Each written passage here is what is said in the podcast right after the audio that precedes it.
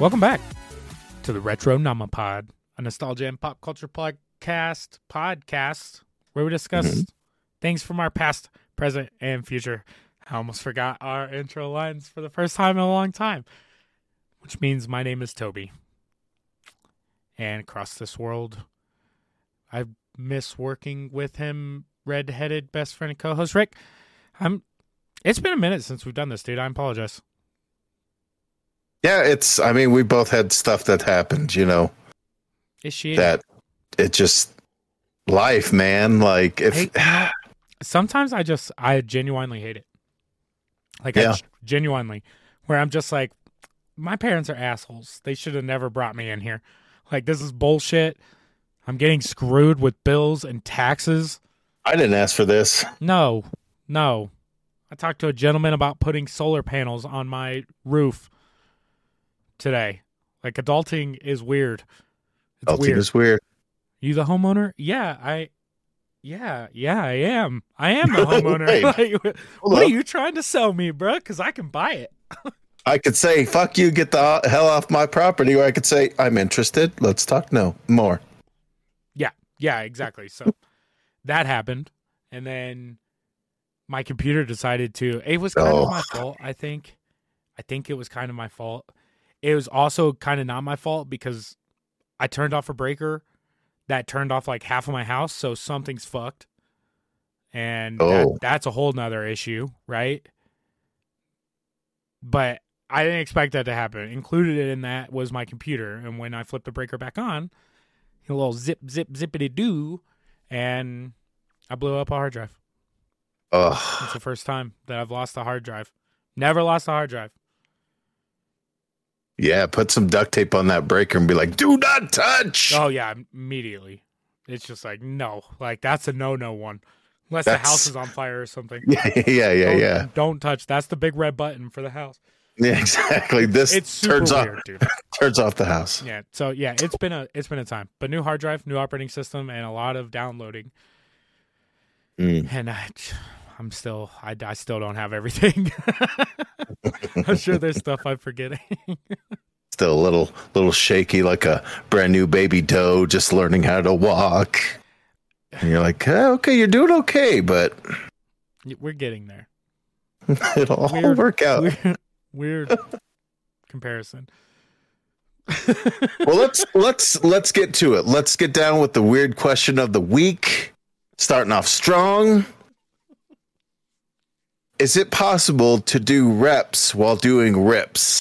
This was the Arnold Schwarzenegger uh, weird question of the week, I believe.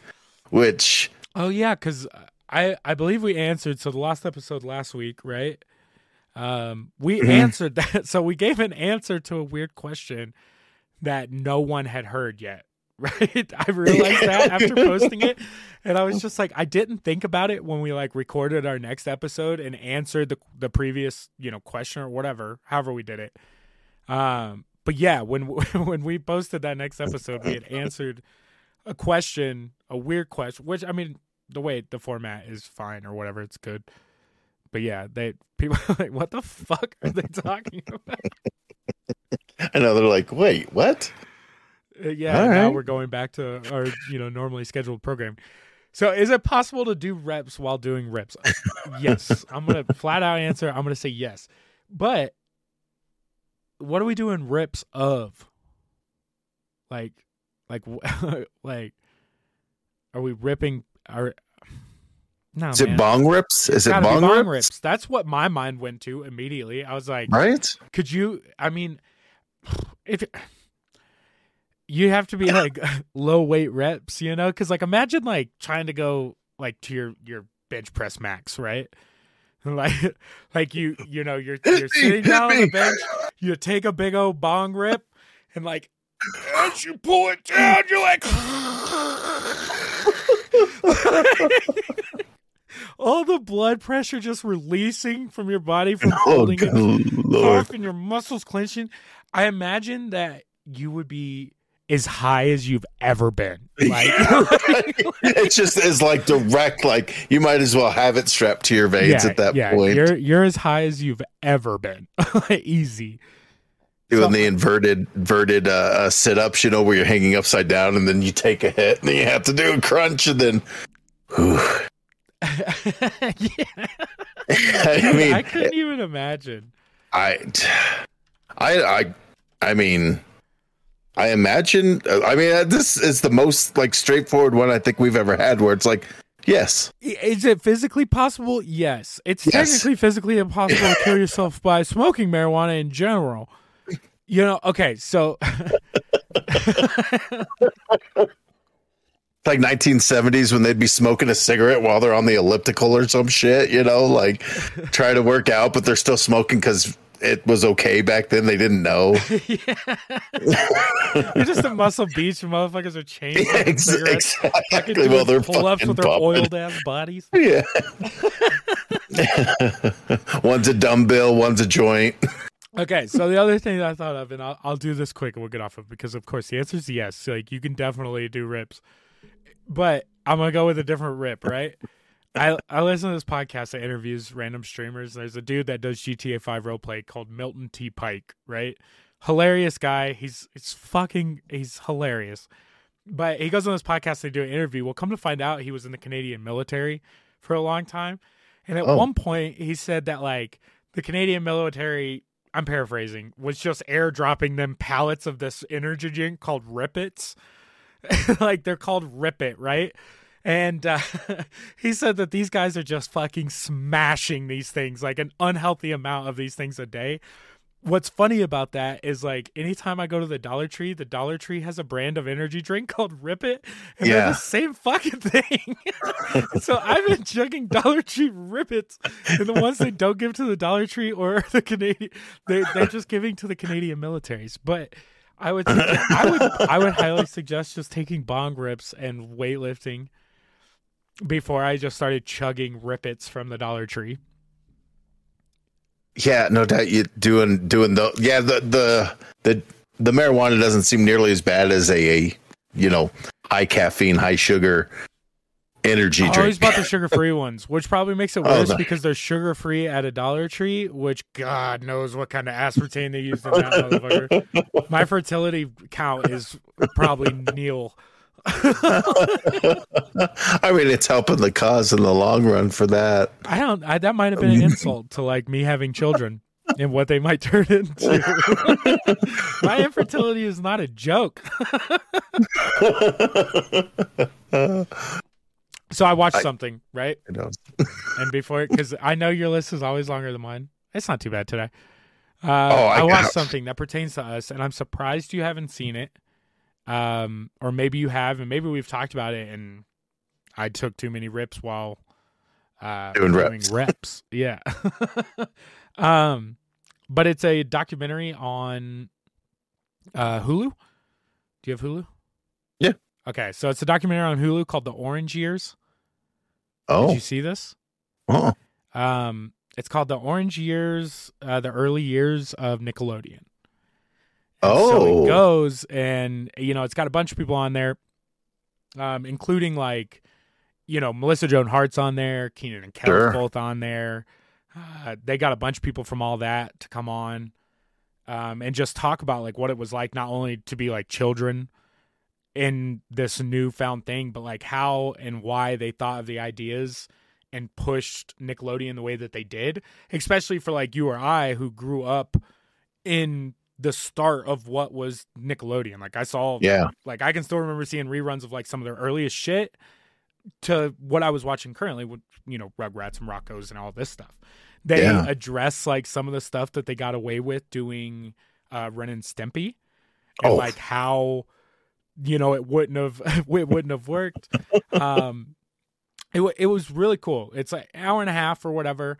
Um, Yeah. But if you were a Nickelodeon child at all, I highly recommend it. It was great. It's on Hulu. It's called The Orange Years. Um, yeah, man. They talk about Double Dare. And like some like the host of Double Dare like didn't want to do it. yeah. Scott Summers is a huge like germaphobe and like Oh, The dude, they some whole- weird shit. They yeah, like talk about like you know kids almost breaking their neck and like giving anything out of the set just so they didn't get sued. yeah, like they they had they had a team that had uh you know in like the final obstacle course you're searching for the flags Where like one team lost one time and they realized afterwards that they never put a flag in the bag. Oh, They're like searching through a bag of feathers no. for a fucking orange flag, and it's just, and you can see the kid getting frustrated. They got, they got like 18 seconds left or something, and they never find. it. And he's like, "Oh, I'm so sorry." He's like, "I swear, there's a flag in there." There was no flag in there.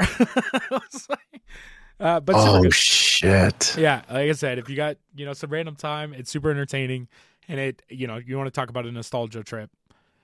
It's uh, it's super cool. It's super cool. Yeah, that sounds great. I'm gonna check that out for sure. Um, hey, I beat Marvel's Guardians of the Galaxy, the video game. Oh Yeah, shit, that's right. I beat a video game. dude! I It rarely happens. sound. That's on me. Yay! Yeah, yeah, yeah. It was a great game. I mean, the narrative of it all is great. The gameplay's great. It's I've heard It's nothing fun but story. things. You know, I hope they're. This is actually a rare thing that I'm like. I really hope they make some DLC for it. And normally, I'm not like a DLC guy who chases all that. But this one, like for as well as it was done, I would. Oh, that'd be With the great. crazy But success of that game and kind of how it came out of nowhere, it wouldn't surprise me if they did uh, some DLC stuff. Yeah. It- you, you would think so because even the stuff that people thought that they weren't gonna like, like the voice acting and stuff, because we know you know what Star Lord sounds like to us. Uh, they said that the story alone was great, gameplay was fun. Considering that you didn't even get to play with all the different characters, yeah, you yeah, literally just play Star Lord the entire time. it's so I you'd hope so, right? They made they made some good money off of it. Got voted in a bunch of Game of the Year stuff. It's going to win Yeah. a bunch of awards this year. Uh, It's surprised, it like- awesome. yeah. It just surprised everybody, and I think that's like the awesome thing about it is typically like a, a superhero video game is like. Okay, every once in a while you get you get a diamond in the rough, but like a majority of them are just not up to par. But this one was just next level. So Yeah, that's Check it that's out. Dope. I'm got. Uh, do you off the top of your head? Do you know how long it took you? Oh, I'm sure I plummeted at least 30 hours, if not more, because I'm the type who likes to explore, try to find as many of the bad, collectibles 30 as you can, you know? For Give or take. Playthrough. I'm sure if you speed ran that thing, you'd probably do it in like, I don't. They, they've got to, They're gonna have new game plus. They have to, man. Yeah, like the game know. is just too exciting. Yeah. Yeah. Oh, yeah. You can absolutely go back and play through it with all your kind of upgraded whatnot and all that. So, um, there's this new podcast that just started their season four. It's not new. It's not a new podcast. It's into its fourth season. It just started. It's one of my favorites. Uh, one of the fun, early ones that I started listening to when I got into podcasts called Wooden Overcoats.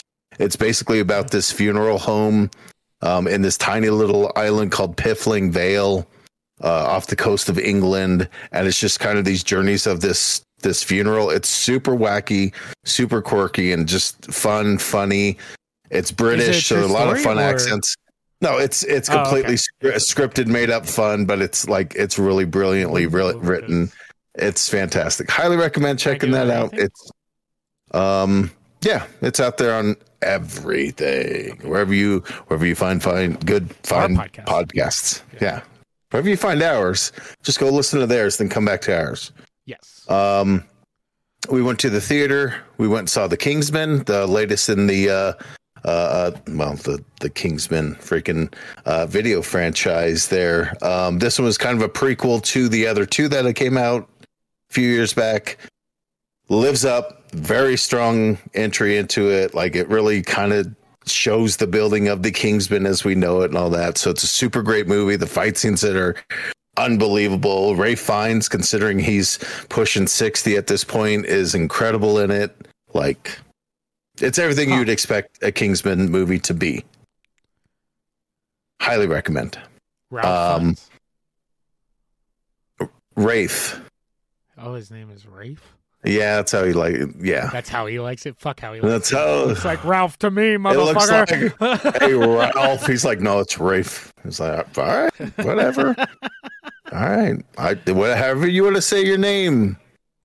You know, I all mean, the power to you. true. Highly recommend it when it comes out on the VOD. stuff Check you it out. go to the theaters to see still like amazes me. It's it's wild. Well, it was this or, or Ghostbusters, and and originally we were going to do a three movie movie marathon, but then it just worked out where we were like, well, fuck it. So we just saw the one.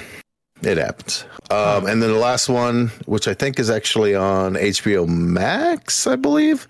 Uh, Nobody stars. Oh, what's his bucket? Hang on a second. Uh, Bob o- Odenkirk.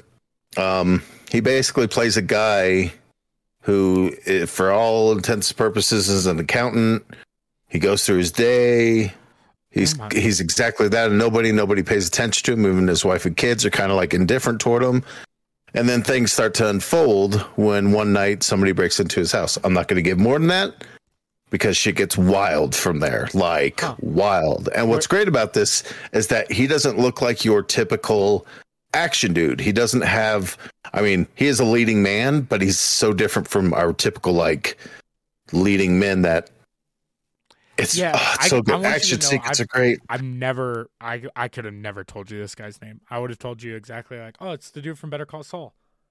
Yeah, Better Call Saul is definitely what he's known for, or you Breaking know, Bad. Breaking Bad. He's also like a comedian who's been around forever. He used to write on SNL. I like this Had his own- as an actor. He's he's fantastic. He he typically does comedy. This is there's funny parts, but it's definitely straight up action movie, which is fucking bad shit, man, for sure. So RZA in it. It's got Christopher Lloyd in it at some point. Oh, Christopher Lloyd. Yeah, him in it is such a like a fun because he's so much older now, but he Yeah. still kind of has it. And like the shit he does in it, you're like, what the fuck? This is awesome. yeah. So check that out. I believe it's HBO Max that it's on. So go check it out. Alright. Um, I, yeah, pretty pretty easy week. We've got more stuff we could share, but at this point, we can wiggle on on. Although I got my kid convinced. Uh, we downloaded the um, off your suggestion, the uh, kill it with fire, and like ever since we played that, she'll be like, "Dad, are we gonna kill it with fire?" So yeah, we're gonna definitely uh, uh, tackle that. We only played like the first two levels, but it's so wild how you go from clipboard to gun to C4 to you're muted. Super fast. It's it's so crazy because like your first mission is like, oh, just smash the spider, and then it's like, hey, get into the bathroom. Once you get into the bathroom, then it's like, oh shit. Yeah, just in that first house alone, you go from like clipboard to hairspray and lighter to shotgun. Yeah.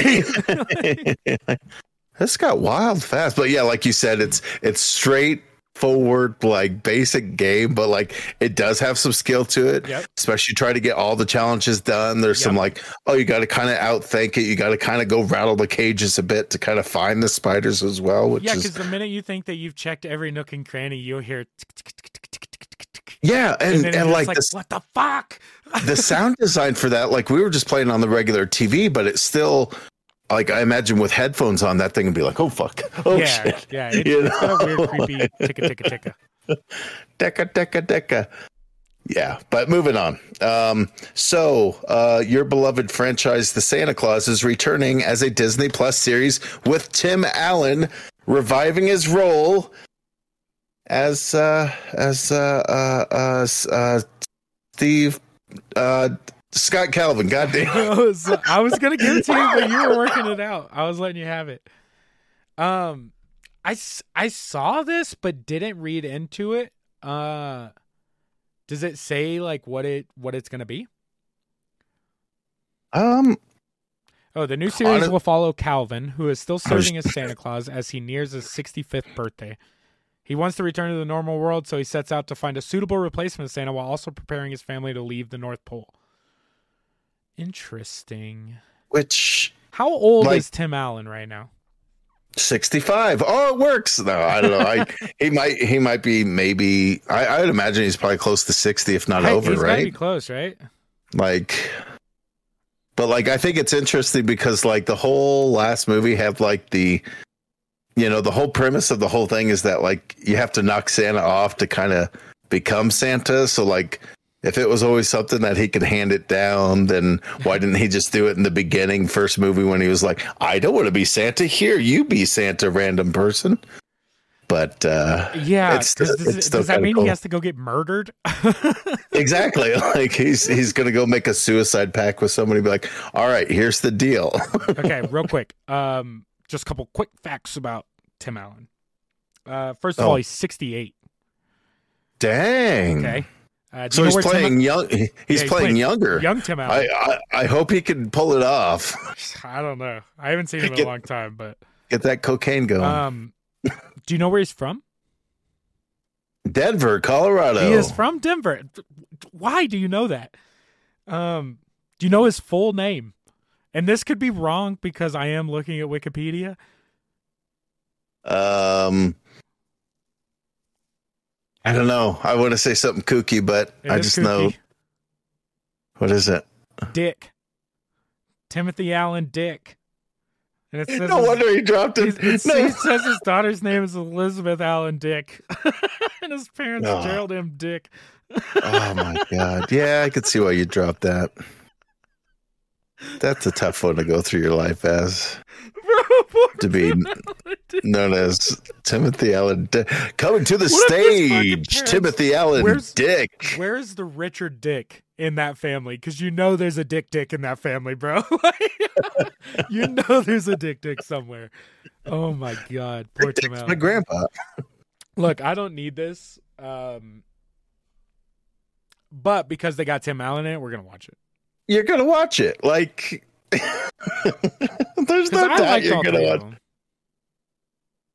Yeah, and they've uh, so far they've gotten everybody like who was kind of a part of the other ones have more or less signed on to come back and just reprise what little roles they have. So, I mean, That's it'll be interesting to see uh kind of where it goes from there. You know? Yeah, I'm. I'm not mad at it. We'll see. It's Disney money. You know. Yeah. It's I mean, hey, it's Disney money. There, it's like okay, we're not really doing Toy Story anymore. So, I mean, do you want to be Santa again?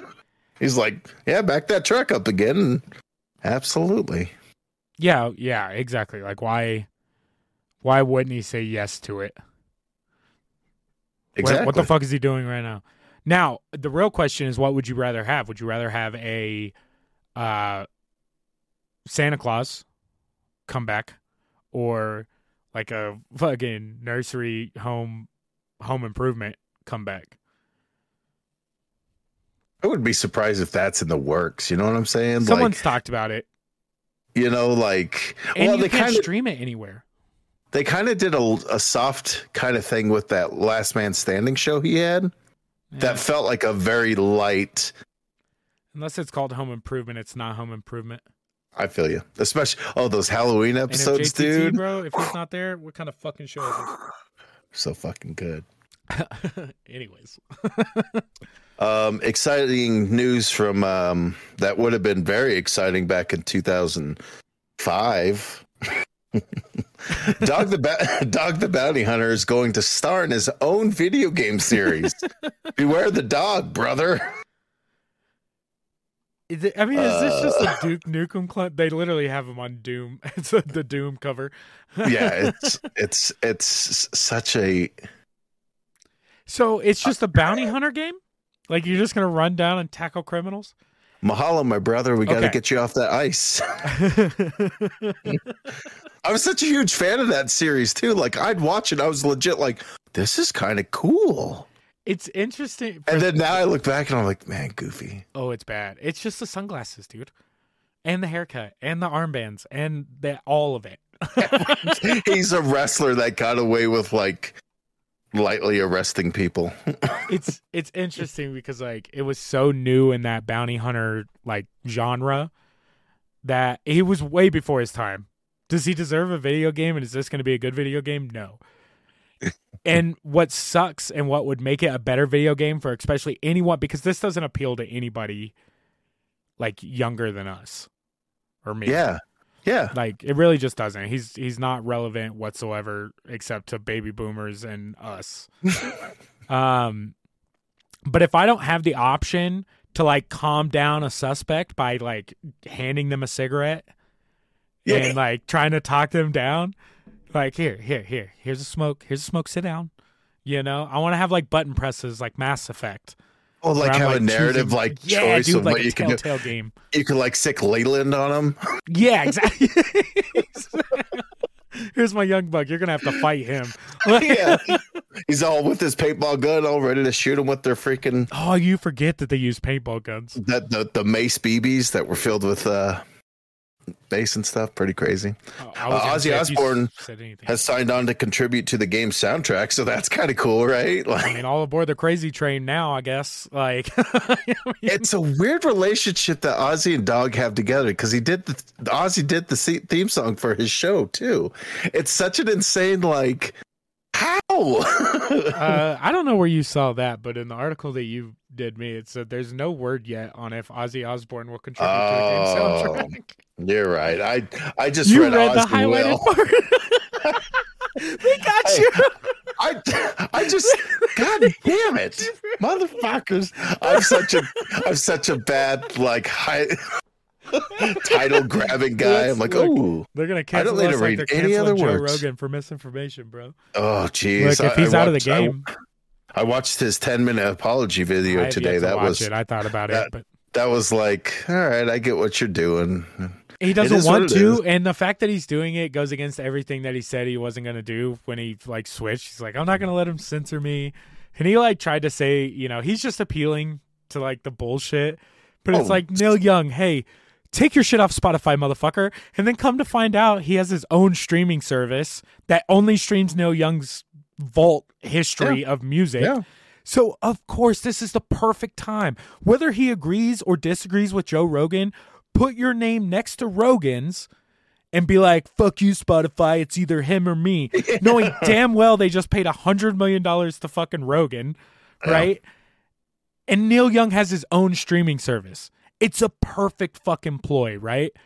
It's so stupid. And and yes, I'm a fucking Rogan shill or whatever. You can call me whatever you want. All right. I hate the fact that he's apologizing. I wish you to just shut the fuck up. Um, but I haven't watched the apology video yet. But it's like it's the perfect thing, right? It's what rappers do too, is they like start beef with another rapper even though they don't have beef.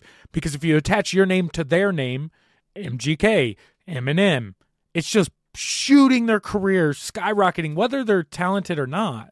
Yeah. You know, and it's like Neil You get- Young, okay, yeah, whatever. You're great. You're Rock and Roll Hall of Famer twice and probably should be a third with Crosby, Stills, and Nash. But at the same time, like you're literally just pushing your own narrative in this entire situation and then throwing Rogan under the bus. Fit. So guess what? Bye. Get the fuck off of Spotify. I don't I don't Yeah. want you on my premium subscription anyway. I'm gonna block you. And guess what? I'm not signing up to.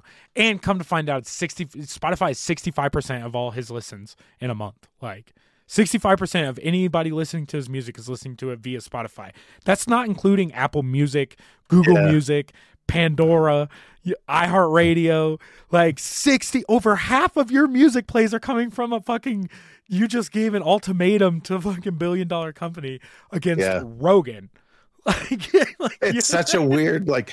uh, Unfortunately, that's where Rogan's at with the payday that he got. He is kind of their face at this point, and so any kind of controversy, they're always going to be pointing at Rogan, even though it's like, wait, he's a podcast. He's not even like your stuff. And just because he has on people who have different wavering viewpoints, like that's his whole deal. He wants to talk to everybody. everybody. And that's he doesn't. Yeah, okay, sure. Some of those folks don't share the same narrative as the mainstream everybody, but sometimes you're like, oh, cool. Sometimes it's like these guys are full of shit. Like that's the way we're supposed to take these things, not take it so literally. Like, oh, they're pushing this thing. Oh, so this and his whole apology video is just basically that him restating that I just want to talk to interesting people, and that's it. Like, Yeah. Yeah. but anyway, Dog the Bounty Hunter video game. Look for it. Um, oh yeah. in in in 2010. I fucked that up. No, it's all good. This is how conversations work, Toby. I mean, Um, they usually have a decent direction. Sometimes I try to find things that are super exciting for you, Oh, um, um, or at least I think that you would like. Oh, yeah. Oh no, go ahead. Never mind. Okay. We talked about something else. I, I'm like, oh wait, what did I say? What did I do? But um, there's a film coming out that's going to tell the story of the global phenomenon of the Beanie Baby craze. so far, they have Zach Galifianakis and Eli- Elizabeth Banks uh, signed on to st- tell the uh, the, the story, so to speak. Which um, I look. I think we blew our load, our load, our load too early, uh, on the Ty Beanie Baby because that was like one of our original nostalgia episodes, right? Yeah. Um, there's a documentary on HBO right now about Ty Beanie Babies. This exact thing. So Is it like, really? Yeah, it's on my list. I haven't got a chance to watch it yet, but it's coming soon. Um, I'm all for this. I'm all for this, and I'll t- I'll give you the one Yeah. reason why. Just the reason that they should they should talk about this more because it was a fucking phenomenon. But all I would show people is the picture from like 1999 of the two people in the middle of the courtroom splitting a fucking Beanie Baby collection because of their divorce, right? Like I'd be like, they'd be like, "Oh, how crazy was it?" And I'd be like, "Check this shit out. Yeah. Look at this." Like This crazy. not they're not talking about child support. They're not talking about who gets the house. Who gets the fucking Beanie Babies? Right? I was one of those kids. My parents did this, right? it struck them. It's fucking insane, dude. Like It's I'm good with this though. Give it to me. uh let's see, the Beanie Bubble is inspired by the story behind one of the biggest speculative crazes that blazed through American culture in the 90s. It pulls back the curtain on the absurdities and injustices of the American dream, particularly particularly oh my god, fuck that word, the female relationship to it. It's a celebration of the women who helped power Ty Warner's success, whose strengths and good instincts shaped and amplified the phenomenon, but whose names are not on the Beanie Babies heart-shaped tags. Huh. So that's a bit of a tagline for you. I don't know. Elizabeth Banks, Zach Galifianakis, just that alone. I'm like, all right, I'll go watch whatever they're putting out.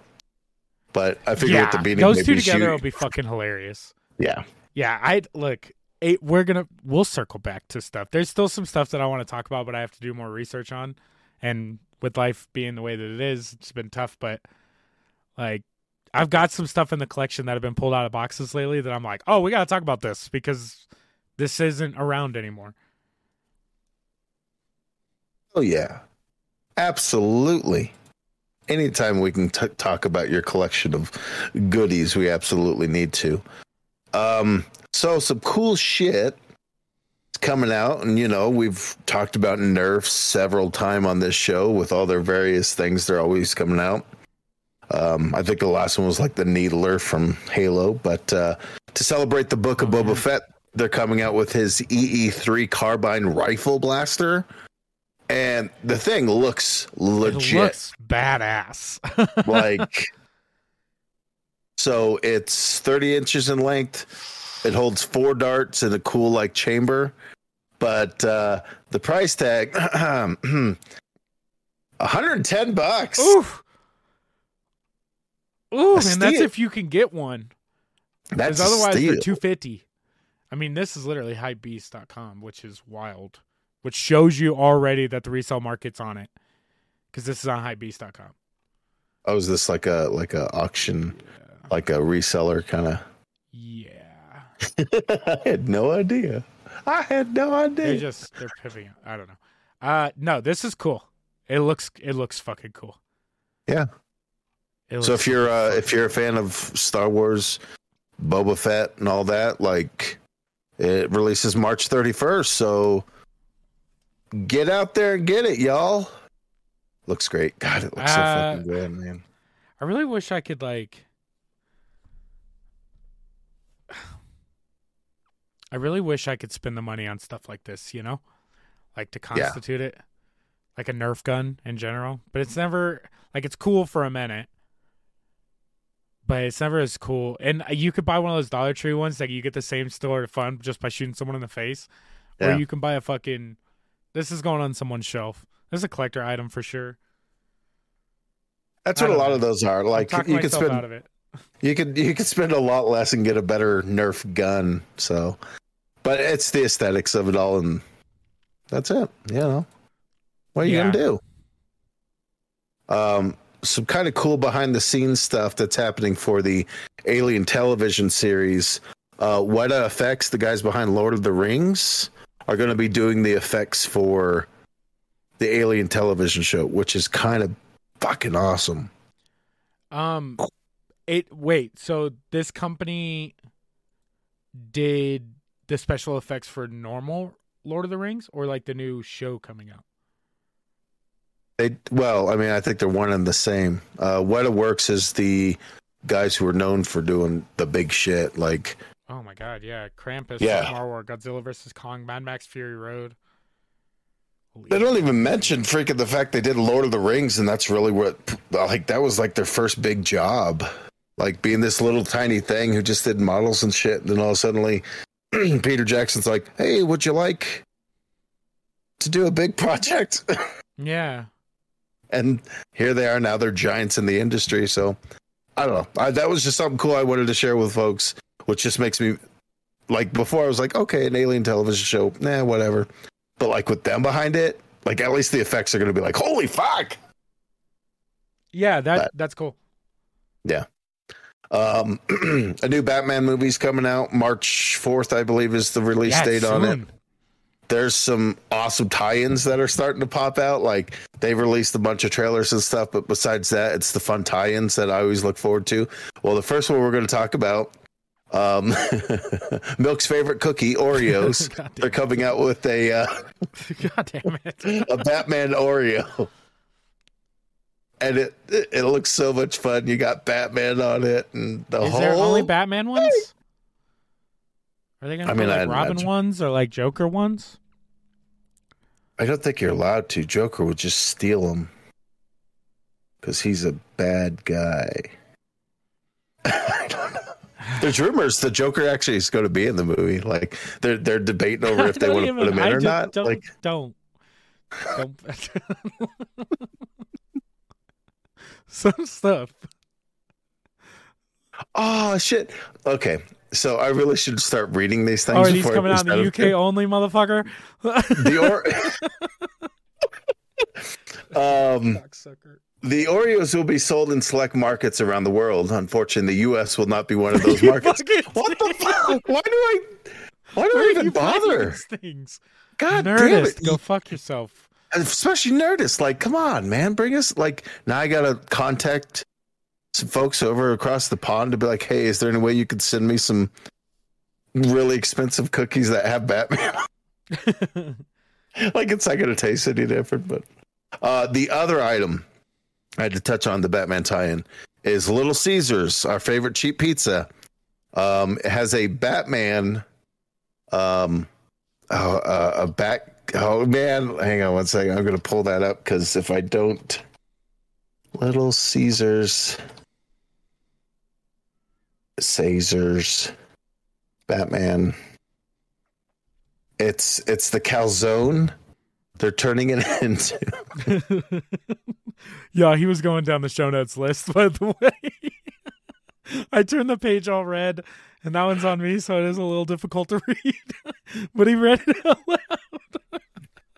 Uh, the Little Caesars, the Batman calzone. Oh, maybe you didn't. Maybe I'm. Maybe I'm dumb. No, this is just something I put in the back of my head because I had to talk about since we were talking Batman.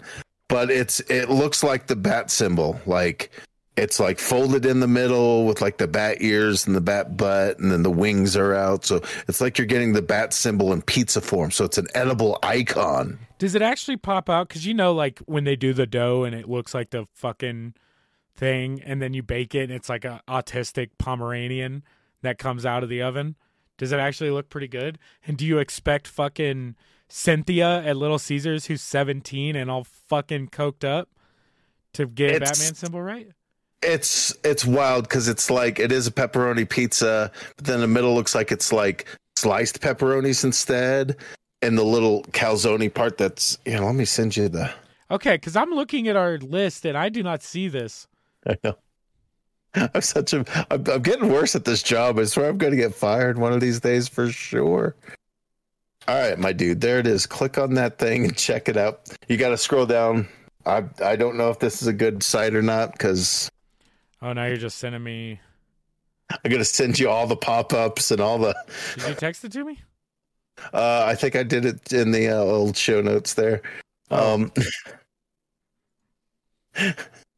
because if I text you, you won't see it. So I gotta. But um, celebration of Batman that opens March fourth. Uh, I just like silly tie-ins to, especially a movie Oh. that's so dark and nitty and gritty as like Batman, Dude, this is the most perfect looking Little Caesars pizza I've ever seen in my life. First of all, right? uh, And for seven ninety nine, like for that cost, how can you not try it, folks? and it's got like the little pepperoni sticks and the calzone Yeah. part of it. That's This yeah. bomb. It doesn't look half bad. Yeah, this looks super good. I'm A not mad at this. This looks super good. Yeah. I knew you'd like it. You appreciate this kind of fun stuff. But I'm excited for no the movie. hater. I ain't no hater. So now I got to, and I'm going to buy one of those little Caesar pizzas, hide it in a big purse, and then eat it while watching the Batman. and eat it while watching the Batman. Is that a goddamn pizza? That guy bring a pizza in here? Damn right. You know it. I mean, Okay. yeah. Any more thoughts on that? On these no, no. crazy? Okay. no. All right. No. So this I'm sure you've got some opinions on. Uh, two acquisitions, well, multiple acquisitions have happened lately. Microsoft acquiring Activision Blizzard and Sony acquiring Bungie. Bungie. Um, this is wild. This this seems like a big fuck you, right?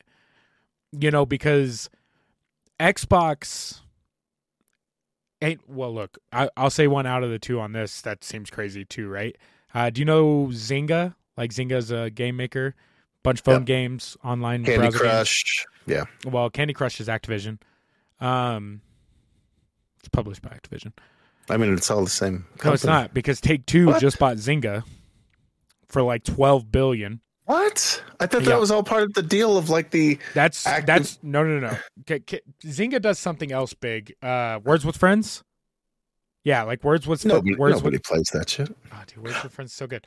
Anyways, that happened a few weeks No, ago. I like it. I just. Um, Yeah, Candy, Candy Crush, Crush, dude. right there. It's a part of it. Sorry, I just pulled up the article. They're showing Xbox plus Activision Blizzard King, King being part of it, and Candy Crush is part of that. Is part of Activision. I'm talking about Zynga doesn't do Candy Oh. Crush. yeah, I know. No, Ac- that's what I just said. Activision owns Candy Crush. Anyways, Take Two, another publisher, bought Zynga for 12 billion. Fucking crazy, right? To put this in perspective, Microsoft two years ago now, maybe that time frame's probably off. I don't know. Uh, bought Bethesda for Mhm. seven billion or just under seven billion. Bethesda being like Skyrim and Elder Scrolls and all that, right? Fucking huge company. Zynga gets bought by Take Two for 12, almost 13 billion. And then fucking Activision. First of all, we I think we've talked about it once or twice before, but Activision Blizzard going through all their fucking human resource treating women like shit, assholes stuff. Right? Yeah. Bobby Kotick, who's the CEO of Activision, is like a real scumbag. Apparently, I don't I don't necessarily have a personal opinion on because I don't have enough information. But from what I've heard in any other of the games industry, he's kind of a real piece of shit. Um, Microsoft goes out and buys Activision. This is Call of Duty. This is Candy Crush. Okay, and Activision merged with Blizzard a few Yeah. years back, right? Yeah. Blizzard, then- Overwatch, fucking World of Warcraft, Heroes of the Storm, Diablo, fucking it, it's It's Hearthstone. insane. Okay. 68 billion, like 67.8 billion. Yeah. 67.8 billion dollars. That's crazy. Like, and they really, I feel like they're getting, uh, Microsoft is getting a really good deal off this because of all the controversies that have been happening with this company. That, like, I think they're kind of getting, like, I feel like they could have gotten a lot, like, Activision could have gotten a lot more, but because of all the shit they're going through They're- lately, they're like, we got to distance ourselves. and the only way for us to do that. Like in the works since like November or something. Like Mm. Phil Spencer, the the CEO of Xbox, was uh you know, they they've been they've been thinking about this acquisition, right? So the cool thing with this, right? We've talked about it a lot, right? I'll say it one more time. Um we've talked about it a lot, but the, it this is Game Pass, right? Damn Yeah. it.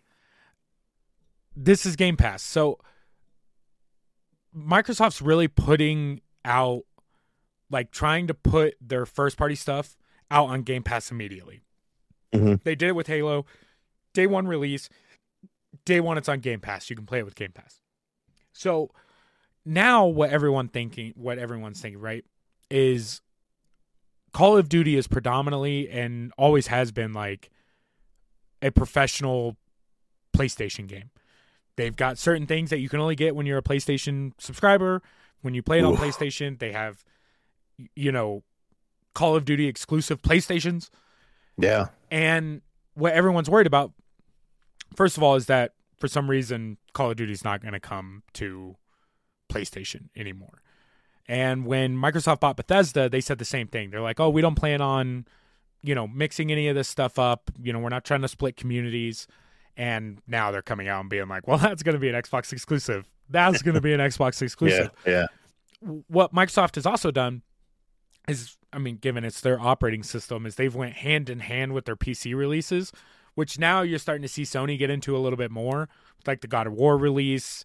You know, they're they're starting to put uh, some PS exclusives onto the PC, which we haven't seen a lot of. It's kind of cool as a PC person and not a PlayStation person. Um, I'd like to play some of these games. Bring on Ratchet and Clank, please. So now what everyone's worried about is that for some reason Microsoft is going to be like, "Hey, you guys can go fuck yourself," because now Call of Duty's not going to be on the PlayStation ever. First of all, Call of Duty makes way too much fucking money. Microsoft. But what I foresee, first of all, Microsoft came out and said that they're going to fulfill any contractual obligations to the cross-platform stuff. But I this is going to be so big for Yeah. Xbox and PC because like now we're looking at games like Diablo 4, which now isn't supposed to come out until 2023. Maybe that date changes now that Microsoft has their hands behind it and maybe can throw some resources at it. I don't know. Yeah. Yeah. But is Diablo 4 going to be Xbox exclusive? Are they going to only put it out day one Game Pass? So now you can either play it on PC or Xbox console. Or Like, have to wait wait a year before you can possibly get get it on your PlayStation. if they even do that, if they do it, like you know, if like, they do that, can you I play mean, Sea of think- Thieves on PlayStation? I have no idea. Neither do I, but I don't. I don't feel like I've ever seen it. Um, Is this when like Sony like goes, okay, well you got that big Gunner franchise in Call of Duty. Are they going to try and like work out a sweetheart deal with EA EA and be like, hey, come on, your Battlefield, you're the only like big contender to it. Like, So, I mean, EA's already got stuff worked out with Microsoft. Oh, really? Yeah. Oh, so you get when you do Game Pass on PC, you get EA Play with it. Yeah, yeah, yeah. Um, so you yeah, get Origin yeah. for free with your Game Pass, right? So they already right. have something worked that. That's right. I They, have that. they don't. Yeah, they don't own EA, but EA was like, no, no, no. Origin sucks. Please take it on your app. So Oh, where this gets really interesting, right? Is Sony still has the market share of Yeah. consoles and stuff out there. Microsoft, as much as they've tried or haven't tried, doesn't really have much play in Asian countries, especially in Japan, where PlayStation's coming out of. Um, they have not touched that market, right? So Sony, this is the reason I think it's a big fuck you. Sony goes out and buys Bungie, which is crazy because Bungie was part of Activision, right? They Yeah. they pled their case. They got split, the unmerged from Activision, went on their own. So Activision goes out and buys Blizzard. And what I wish would have happened is Blizzard would have split again from Activision because no one we shouldn't know. Get this out of here. But Sony goes out and buys Bungie, which is the reason that Xbox is where it is today, Yeah. right? Bungie Yeah, made Halo wild. and Xbox wouldn't be anywhere close to where it's at without Bungie right now. And Sony just went and bought them. Who Bungie, makers of Destiny 2, uh, no longer the makers of Halo, right? Microsoft owns 343 Yeah, already yeah, yeah, yeah. but it's just it's so what what I think's gonna happen next, right? These this is insane. There's just money being thrown around like fucking crazy for video games right yeah. now. Um, what the rumor is is that there's a Japanese company about to get bought, right? So whether it be Square Enix or Capcom Oh.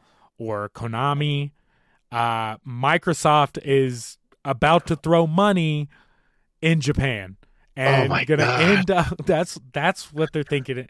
So it's so funny to me that that Sony would go out and buy Bungie with that history because it really seems like a big fuck you, given they've all probably known about all this shit for a long time. But it seems like a real like a one up war right now. They're like, oh, oh, you think you're gonna do this, right? What's so great about it is it reminds me of like the 90s with like Nintendo and Sega. It's like underhanded doing this. Oh yeah, you guys got this. Oh well, we got. Well, you're the family friendly. Well, we're edgy and cool. Yeah, you know, dude. it's exactly like them just going like, oh, you're gonna do that. Well, we're gonna take the company that started you. Oh yeah, well, we're gonna fucking work out a deal with Capcom, and then we'll have Street Fighter exclusives. You assholes. Oh. Like it's so much fun to watch this shit. What it means for games or anything like that, we'll we'll see in the coming years what it means. I know for Game Pass, it just makes it that much It's more of a great. steal. Like I can go and finally play like Diablo, game that I've been told like, why aren't you playing this? This is your kind of it's right in your niche. I'm like, well, I just haven't, you know, You would like Diablo for a while. yeah. It's good. So, It's a good game. but It, it'll be interesting because you get stuff like Overwatch 2. What are they going to do with Heroes of the Storm? What are they going to do with Blizzard as a whole? Because Blizzard has their own headquarters, and I'm sure they'll stay there or whatever. But is BattleNet going to go away? Like, because like right now, my Modern Warfare and everything is bought through BattleNet. Is yeah, you know, is World of Warcraft subscription fee going to get wrapped into fucking Game Pass? oh, Am I going to be able to pay Oh. my 10 bucks a month for Game Pass and have a full time WoW sub? oh shit. Dude. So it'll be interesting. It's not about it, like, would you pay an extra? You know, let's say they bump it five dollars, like an extra five dollars a month. We're going to give you all this Activision, Blizzard, King stuff if you're interested in that. And boom, there you go. Whatever you want to download onto your mobile, onto your PC, onto your Xbox, whatever, you got it. But you have to pay twenty bucks a month. Like, is it- that that'd be bullshit. They, know, they, like- they can't do the step program to be adding publishers and stuff, especially with all the publishers they've already acquired. And you're not going to get Bethesda their bump. You know, Sure. the three dollar. Hey, it's going to cost three dollars more if you want Bethesda games. You can't do it. They, I I foresee their price going up as their library like I mean, gets stronger. Um, and they've got great games on there. It's a fucking fantastic service, and they're giving it away for a dollar right now if you've never had it. Um, but you know, I pay the ten dollar a month for Game Pass, and if it's not worth my ten dollars a month, then I don't know anything in this world that is. It's amazing. Yeah. I it could Yeah, literally be the only thing that I had, and I would have no problem finding and playing games. Yeah. If it It- wasn't for the fact that, you know, you like your shelves having a look of having a rows and rows of games, there would be no reason to go buy physical games at this point because they're just like, hey, we're going to release this on the Game Pass day one. So you can actually pre install it. So you don't even have to go to wherever you're getting it, come back home, install it. Nope, it's already ready to go. So as soon as midnight hits, motherfucker, you're sitting down and you're playing it. It was seeing that helps and hurts with the fact that I have a PC, right? Because we've talked about Yeah. this in the past. I don't buy current gen console games, Yeah. um, unless I just find them like super cheap or you know. But it's real tough for especially like Xbox console games because they've said any first party Xbox or Microsoft games to come out will coincide with a PC and a console release. So it's like I literally have I'll I will not have a reason to buy any first party Microsoft game that I want to play because I'll probably get it on Game Pass. And why wouldn't I play it on my PC instead of a console that is half what my fucking PC is? Sure. I have three screens in That's front true. of me. Can't do that with my console unless I'm sitting on my PC and using one of these three. And at that point, like, so I don't know. It's going to be interesting. I know that merger is not supposed to clear until like mid 2023 or something. Yeah. Um, and that's if it passes all the legalities, which I don't think they would put in this offer if it wasn't going to pass those legalities. Uh, which is getting real weird when it comes to like our monopoly laws and stuff, and how like we just don't have them anymore. And apparently, three people can own fucking everything. Sorry, Disney and Microsoft now, Amazon, Yeah. yeah. Facebook, maybe. I don't know. Maybe. I don't know. It's getting crazy out there. We're we're in a real idiocracy type moment, Really. real quick. It's it's changed. The world is changing, Richard. It, it's it's a good time though because it is exciting to see. Like I don't know, just from my standpoint, I stand back and be like, "Oh shit, you're saying that I could play all these games that I've wanted to play, but haven't because, well, you know, I don't want to throw down sixty dollars a pop on a game that might be good. Now I could just download it and be like, okay, yeah, it was worthwhile. You know, like, ah, it's exciting. So we'll see what happens with in the coming Yeah, I'm I'm super uh, months and all that.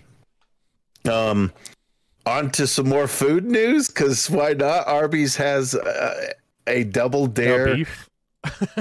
Yeah, meat. nice. You got it. Um, they introduced a new Diablo Dare sandwich that is so spicy it comes with a free milkshake. Why does it feel like we've talked about this before? I feel like we have too. Like this Have we talked about this before? We might have. Did it finally come out? It's got to have. Okay, February 6th.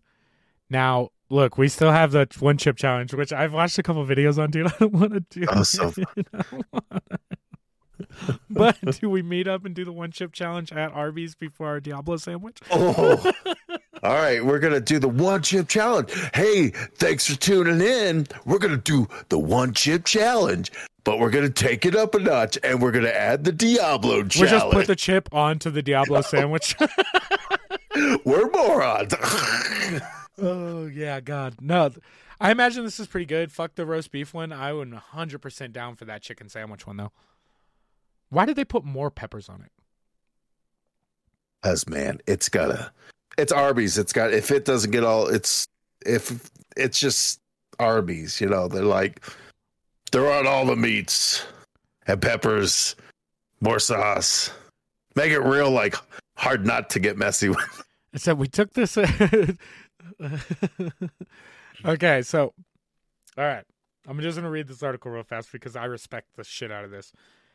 Said we Diablo, we Diablo dare you to try this new sandwich. Chief Marketing Nice. Officer Patrick Schwing said in a press release. "Quote: This is not a sandwich for the faint of heart. Our research tells us that consumers are disappointed by fast food claims of spicy. We took mm-hmm. that as a challenge by making sure all different types of spicy, the hot, the numbing, and the lingering, are combined Oh. to make the Diablo Dare a true test of how much heat you can handle. Arby's is setting a new standard of spice. When we say it, we mean it. Fucking right. Arby's just fucking grabbed themselves by the dick and they were like, all right, bitch. Like, you want some ghost pepper shit? Yeah, it's it's insane. The sandwich features ghost pepper, pepper jack, um, fiery hot seasoning, fiery fire roasted jalapenos, and a Diablo barbecue sauce. I mean, mine And Diablo. all sandwiched between spicy red chipotle bun. Oh, the These guys ain't fucking around. They're gonna make you feel it for a year, man. I think I could do without the bun. Like, give me a fucking break, Arby's. Mm. Like, give me a little bit. we get it. Yeah, fuck. Yeah, they they want you to have to wear rubber gloves while eating this thing, so that way you don't accidentally touch your eyeball afterwards. Go, Yeah, "Oh, dude, I I forgot. taste it. Yeah, me too. It does look really good. It looks bomb.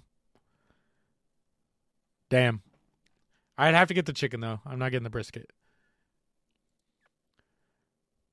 I don't know the brisket. I don't know. Oh, of course. The one thing I tag it on is going to have the super. Oh, do you want to accept our stuff anyway? Uh, so the M and M's recently had a huge makeover, and it's making a big deal to those who care about things that really don't matter. Um, evidently, they've you know kind of people are up in arms because now the green M and m instead of having high heels is now wearing like sneakers and.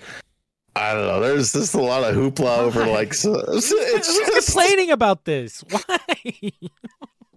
because if I can't fuck my fucking if I can't fucking M and M, then what do I got? if I can't, it's not even about about fucking the M and M, right? It's about the thought of being like, I don't know, I could, you know, like if she was real, but she's not because she's an inanimate object that I eat with my mouth. exactly. What does it matter if it's a boy, a girl, or whatever? It's like it's an M and M. It I doesn't have understand an why this aside- is a fucking issue. because it's funny. People are so funny about small little changes. They're just trying to update their character designs, and you know they got to make it as ridiculous as possible. And it's not like they're such big redesigns if that's that the you're like, case, we should start Oh. bitching. Well, I can't, mm. I'm gonna leave it. I'm gonna leave it. "Oh man, I was I'm waiting gonna, for, I'm gonna I was it. waiting for it." No, That- dude, I was about to go on some shit. This is bullshit. Um, this is bullshit. It's funny This bullshit. is stupid. I don't. I just. I just. I don't understand who's complaining about it and that there's enough numbers complaining about it to change it. And because the people really- that aren't complaining about it that just don't care, they're also not going to write in to be like, "Hey, you changed my favorite green M&M from sexy." And the ones that do write in to say like that they're offended that they changed it are perverts. So it's like we're, like- we're just in a weird spot between like I don't want to be fucking weird because I just genuinely don't care and it doesn't bother me that she's sexy. To I yeah, just this is so stupid. They're they're This making so them different stupid. sizes to to show the uh, diversity of of body types out there as well. So that they way should all be fat. They're fucking M and M's. everybody needs to be representative. So that way you can look at the M and M's and go, ah, that's me. I'm the orange guy. I'm filled with anxiety. Or hey, I'm the brown one. I look like Tina Fey.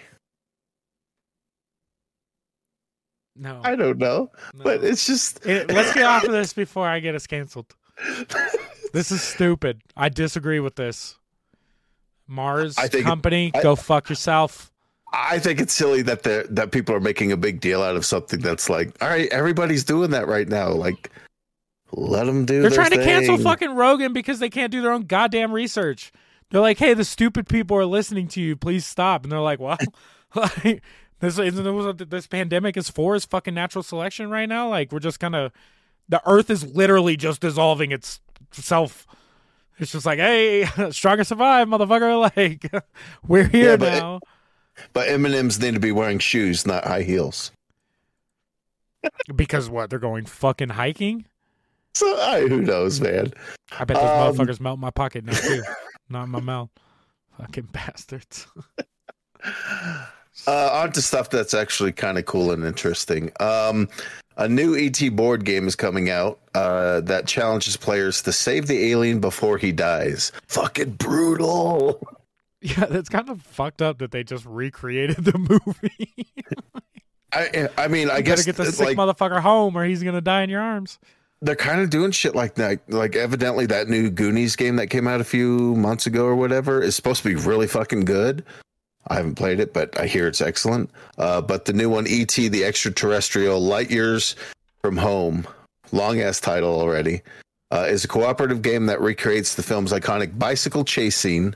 Players, as players, have come to expect from Funko Games. This game features beautifully illustrated board components and miniatures, including a charming miniature ET that fits inside the kids' bicycle yeah, dude, basket. that's what I was gonna bring up. The coolest part about this is your little fucking pillowcase ET. His little hood. Fuck yeah. He's just trying to go home. Oh, dude, it's so good. I wonder if the uh, like the FBI agents or whatever have flash or have uh, guns or walkie talkies. That's really what I want to know. Yeah, they were gonna kill that little alien. They were gonna. I mean, I can't say as I blame them. You don't know what it is, but I don't know. That's fun. It's There's exciting so things. new games coming out.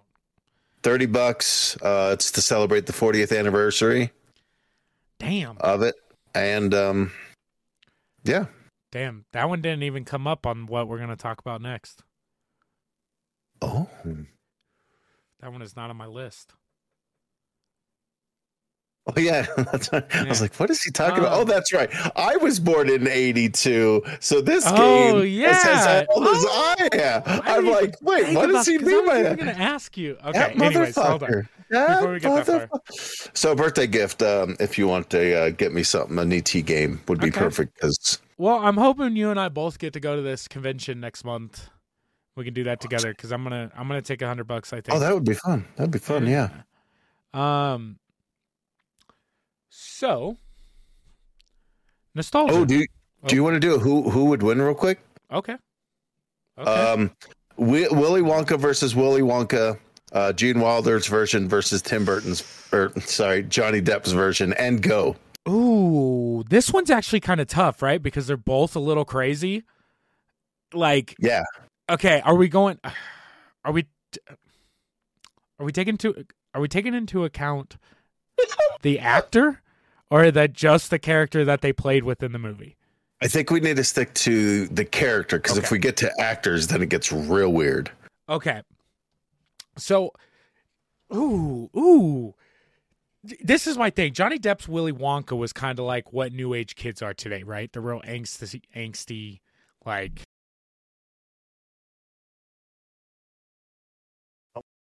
There you go. More sexually attractive than they are, right?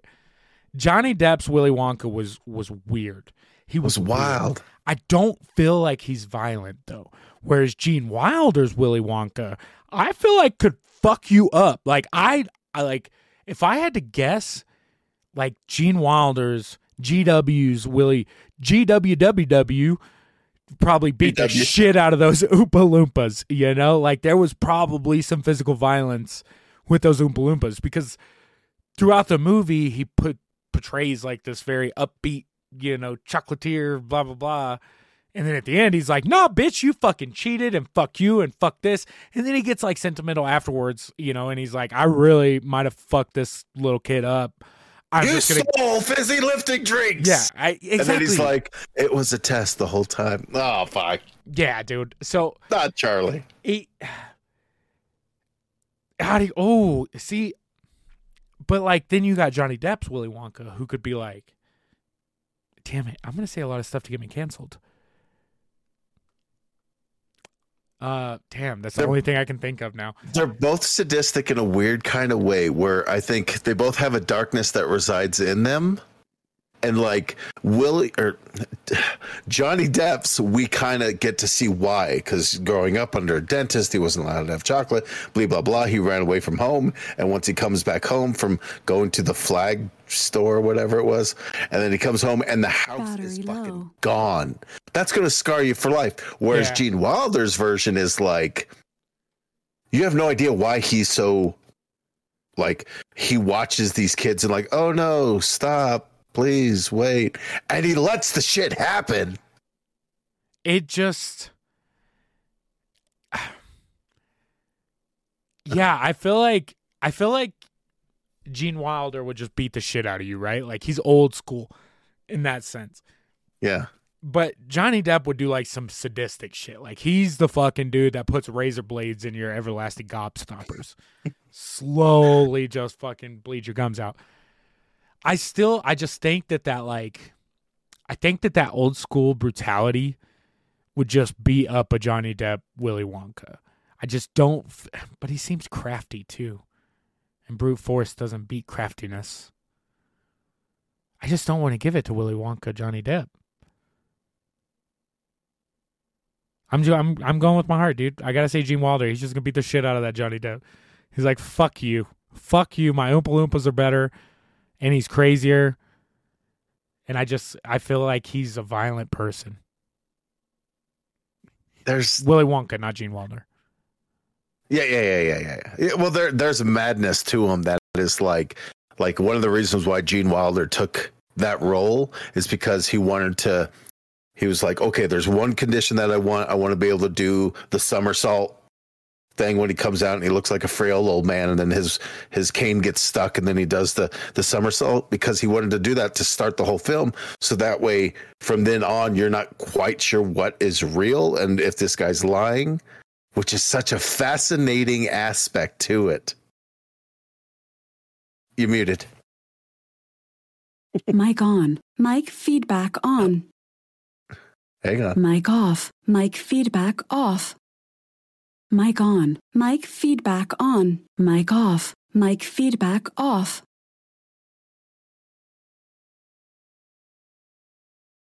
nothing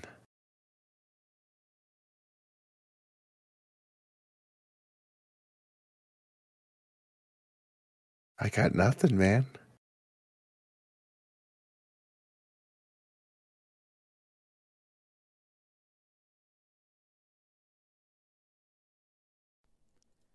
maybe My mic unplugged. there it is I really should try to do this. I apologize. It's that's fucking crazy. It's super smart, like because he definitely set up the rest of the movie where it's just like I have no idea what the fuck is going Yeah. on. Like this shit is a carnival, and I'm pretty sure this guy may or may not murder them at the end of this movie. And Plus- technically, I guess he murdered them in the middle of the movie. The whole design of his whole factory is like weird too because like you go to the door that's like this small and he opens it and then it opens up and it's huge and you're like what the fuck is going like the whole time you're just like hey lick the wallpaper kid. The snozzberries taste like snozzberry you know what a snozzberry is? It's a dick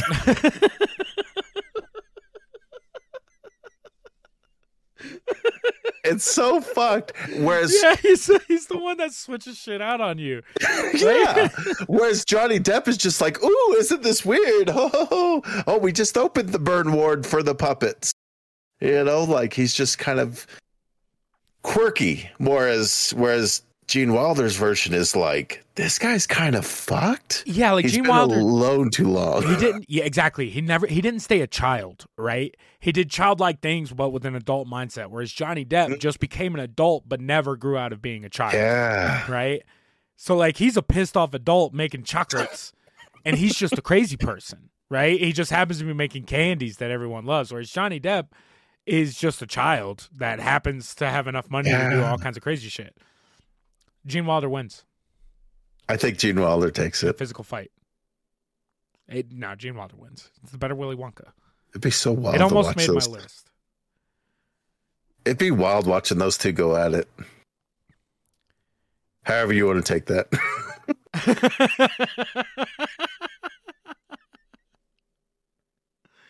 yeah. Okay.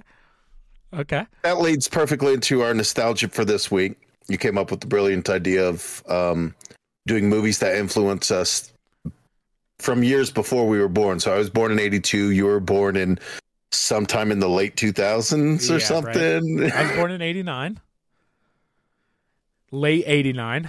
Um, and yeah, so it's kind of it was kind of an interesting concept, right? We're kind of going over nostalgia ideas, and for Rick and I, we we don't really want to like stick ourselves to being like, let's, you know, talk about a simple subject like, oh, let's choose a toy from 1992 and talk about its history because maybe one of us didn't play with the toy, maybe neither of us played with that toy. So we like to keep nostalgia new. And what we did this week with movies that you know meant something to us as children but they came out before we were born because this is something someone would have had to have shown you you know or suggested or put in for you unlike you seeing a commercial or an ad for something and being like i want to see that shit right? Yeah. so um i kind of figured it's funny because i was going to ask you like what your year list looked like. You did five right Yes, I've got five and like three, four, five. I don't know. Honorable mentions out the yang. okay. So let's go through your honorable mentions because I did not put any honorable mentions, and then we'll Oh. flip flop on, um, telling our years. Yeah, it's I'm it's. super I, I, curious of what yours is going to be. I wanted to do a list. Uh, I just wanted to do like without much research or anything like that. I was just like simply like, what are movies that I really hold hold to my heart? Like Yeah. I love these movies, but were before my year, and that made it super interesting. So I really sat down, and it was really rapid fire. Of whatever popped in my head was going to be the ones. It, it And took then it me just a kept minute, going. right? Because like I would think of movies and be like, no, that's got to be in the '90s, you know. So it really did, like you said, like I tried to rapid fire, but at the same time, like I, I legitimately had to think. And there's, I have one on here that's genuinely close to when I was born, Sure. right? Um, but like I and just going back because you know I mean we've talked about this before. I'm not a huge movie watcher. I was a big movie watcher growing up and like a bunch of tapes on VHS, but like I didn't watch a lot of old stuff. And then you start thinking about it and you're like, yeah, there's a lot of movies out there that really shaped me as a, a you know in my childhood that determine what I watch today. You know. Yeah. So it, it'll be super interesting. Let's go through a couple of your honorable mentions, or let's go through your honorable mentions. Okay. Uh, I kind of have three. Uh, first one's like Universal Monsters, Creature from the Black Lagoon. Okay. That was a no-brainer. We've talked about that in the past. No biggie. We've done a whole episode on Monty Python and the Holy Grail. Yep. So I didn't want to put that one down because one we've done it. my list. And then uh, Mary Poppins. Really? That one, Disney classic. Uh, the uh, Julie Andrews, Yeah. um, Dick Van Dyke. Huge fan of Dick Van Dyke. And that movie just captured my imagination. It's exactly like how my brain works, where I'm like, how could this simple thing go to the fantastical? And that's what I love so about so much about Mary Poppins is the different art styles they use. The fact they've got Ed Wynn in it. Oh my goodness gracious. Yeah. You know, like it's so fucking good. So like those are my those are my three honorable mentions. That's a super interesting choice, and I, you know, we've gotten to know each other pretty well, but like, there's still times where you surprise me with some of the stuff that you ha- are passionate for. You know, like some of the stuff that really is just like this played a part in you, in the person that you are. Yeah. You know, and Mary Poppins is on that list of things that I did not. It shouldn't surprise me, but it does. Yeah. It does.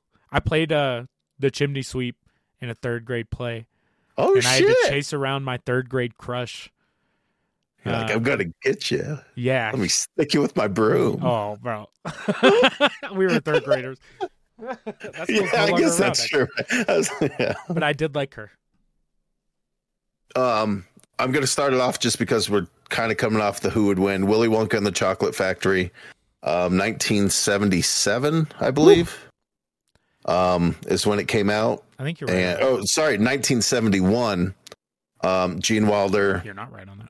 story of Roald, Roald Dahl, uh, chocolatier has a factory. Uh, poor kid gets the golden ticket. Everything about this movie it's it's so vibrant with the 70s colors and everything about it is so like oh weird and like oh you can eat everything in it and like the fizzy drinks and the scary ass like oh you're gonna we're getting too close to the blades and there's like a bit of like danger to it all but yeah. also the whimsy of it all it just balances so There's well that it's real like creepy parts of that movie, like them The on the whole- boat alone. yeah exactly and he's singing his weird nursery rhyme Oh thing about God. you're like stop it and slugworth and everything else you're just like this is weird It's it is wild. that was one that was like instantaneous like gotta put that on the list Um. Okay, because there was. See, it's weird. Let me ask you this: Do you have anything animated on your list? yes Okay, cool. I'm curious on pre eighty two animation of what. you yeah right I'm curious if I can guess it. oh you will Yeah. i'm sure once i say it you're like oh of course that fucking thing hmm. Is it a Disney or maybe movie? it's definitely a disney movie who else was animating movies back then That's true. That's true. 82 is a weird like there's not much before that Um, my first one is the closest one to my birth year uh, that I have on the list, and that's The Land Before Time, 1988. ah yeah don Um, bluth I'm a big, huge fan, especially the first four. They played a big role. I still own all of them. Um, there's eight total. There's only seven that matter. There's really only four that matter. Um, but Land Before Time, the the Littlefoot and Tree Stars and it, all of it, dude. Those those movies, they taught you so much, even so young. You know, you got to learn about death and courage and everything else, and it was just like it was super. It, those are back in the days where like they just didn't give a shit. They were just like, ah, fucking put it in. The kids will learn. That was when kids were hard, you know. They were just Really, like, that T Rex was one of the most terrifying villains. And when they get stuck in the tar, you're like, oh, this is it. it's the tar pits, bro. Oh. Like, Oh, oh, oh God. yeah. Um, Land Before Time. I, I have two animated movies uh on my list. That I remember having a distinct memory of like trying to collect all the hand puppets that you could get from Pizza Hut. Like we we we had them at one point, but unfortunately we've moved so frequently we no longer had it. But that was one of the coolest things going to Pizza Hut. You'd be like, "Hey, could we get the combo where we pay the extra five bucks and get the fun little uh, hand things that, as a kid, you could stick your hand in?" I couldn't imagine being able to try to do it now because, you know, Those were cool. yeah. Oh fuck, These yeah, aren't the dude, that- puppets though. You're thinking of the ones from dinosaurs. That were the puppets. No, no, big- those are the ones. Sorry, Oh. those are the ones I'm talking about. Yeah, yeah, yeah. Where you put your hands in, it's like stiff plastic. Yeah, they're like stiff. Fuck yeah. Ah, Just- Ducky. Just to show you, bro. Spike. uh, Petrie. And of course, Cera, I got them all. the worst. Yeah. she is the She's- worst. She's she's such a brat through the whole thing, but like they kind of showed the like every kid could probably relate to one of those kids, like in a way. We all want to be Littlefoot, but I know I'm probably closer to Petrie. You know, like Yeah. For for the audio listeners, I have all all five of the the things ah, that he's So talking that's- about. They're, that's they're awesome original. shit, they're from like 1990. Oh, these ones are from 88. Yeah, I was gonna say those were like released with uh released with the whole fucking thing. But yeah. So, Land Before Time, 1988. Lo- love Little it. banger. Love it, dude. Love it. Um, um, as you know, or you may not know, I'm huge. I like martial arts movies. I love kung fu movies. One of the first ones that really caught me was uh, Bruce Lee's Game of Death. Um, martial arts movie star must fake his own death to find the people who are trying to kill him. He does exactly that. This is the one that has the iconic uh, yellow and black suit that he wears, and he basically has to go through these different levels of different people to get to the grandmaster at the end or whatever to be like stop fucking trying to kill me because i'm going to kill you motherfucker but like it's it's just bruce lee in his prime i mean it's so fucking good it's it's old school martial arts as well like stuff wasn't as slick back then but you could just tell the skill and the talent that it took from those old times how they used to shoot Yeah. action versus how it's all shot now like It's interesting because I never got into like old karate or martial arts movies. Like Yeah. my introduction to some of that stuff was like you know Old Boy and mm, like oh old boy Yeah, fuck know, fucking amazing movie. But yeah, like I, I, it wasn't anything that like my family was into. Like my brother wasn't really into it, and so it never really got shown to me early enough for it to make a difference. And so even still to this day, like I can't go back. You know, I might be able to watch fucking what Enter the Dragon and some of those, but otherwise, like it's just not. It doesn't do that much for me. Yeah, it's it's I don't know. I find the pacing of older films is a lot harder to get past where they kind of a lot more dialogue, a little slower storytelling as opposed to today where you'll be like dialogue dialogue action scene, dialogue action, you you know, know, like, like, and and this is life. very like, you know, so yeah it's interesting to see the evolution of movies through the years especially in stuff like that and like Yeah. when it was just like people are doing their own shit like even to get to jackie chan days damn i should have a, i should have had a lot of honorable mentions um Yeah, Ja Jackie Chan was another one that probably should have made the list because yeah, like Rumble in the although although the, the ones I'm thinking of I would be after like it would be after my 82 so it was like all right Oh, I yeah, got to do before It- so it'll, it'll work for me probably. Be like What give me first strike and all that. Which one? Game of Death? Oh game of death. Okay. Yeah. Yeah, i started running through bruce lee movies in my head and i was like i don't remember what the fuck he said. Yeah, Game of Death that's my favorite of Bruce Lee's which might be controversial What but year? I don't care uh 1978 okay okay I'm close to that. All right. I got uh, yeah. So, um I think I've talked about it before. Uh a lot of a lot of my horror fandom growing up and it's not going to be what you think it is. Um came from George A. Romero films. I know we've talked about Oh, this once or twice before. Um Night of the Living Dead, of course, we've watched it. We love it. It's it's fantastic for what it is. Um, and I was forced to watch that one before I could watch the one that really made me fall in love, which is Dawn of the Dead. Absolutely. 1979. Just yeah. prime George A. Romero fucking bangers. Um, and it's the reason I was an entire I was a zombie fan my entire life, you know, and I don't preach it a lot anymore because of the Walking Dead bullshit. Uh, but since I was a kid, like I remember having Dawn of the Dead. I'll tell you because I, I still have the movie. Uh, but Dawn of the Dead originally, when I owned it growing up, came in an orange clamshell VHS case. Um, super colorful. It was like rainbow on the front and shit. yeah yeah. yeah yeah Uh, yeah. But yeah, that that that movie really kind of it was the first scary movie, but wasn't scary movie that turned me on to like the monster scene, I guess, like in a weird way, that where it wasn't just like you know killers or slashers or or something like that. It was actually like oh shit, shit's going wild because even Night of the Living Dead, especially it being in black and white, it's not for everyone. yeah. But there was a reason that that movie was so crazy at the time because of the anticipation of the thought that you could outrun these zombies, but over time they're always gonna get you. Like you're gonna get got. Uh, but yeah, Dawn of the Dead, 1979. George A. Romero is still one of my favorite directors out there. I think it, it just director. Yeah. yeah, but yeah. That's what I thought. Yeah, he direct. I don't directed a lot fucking of know. shit. Producer, fucking. Ra- I don't know. Producer, writer, Yeah, he director. did everything he, back then. He did it all. and all yeah, those yeah, old ones were great for me. Like you know, when you look back at like uh, Day of the Dead and Army of the Dead and and all of those old school ones, I thought they were fantastic, and they had exactly the same style of these are kind of ridiculous but fucking awesome. Yeah.